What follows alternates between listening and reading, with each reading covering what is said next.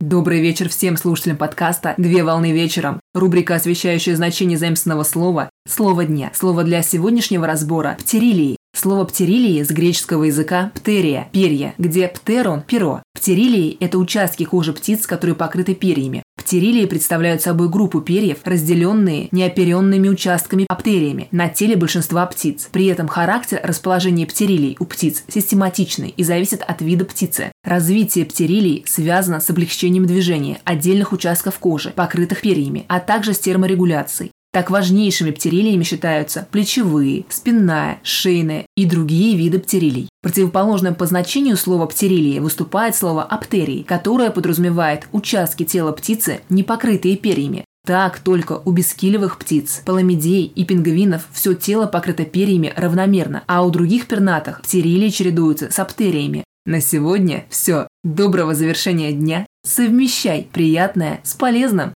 Данный материал подготовлен на основании информации из открытых источников сети интернет с использованием интернет-словаря иностранных слов.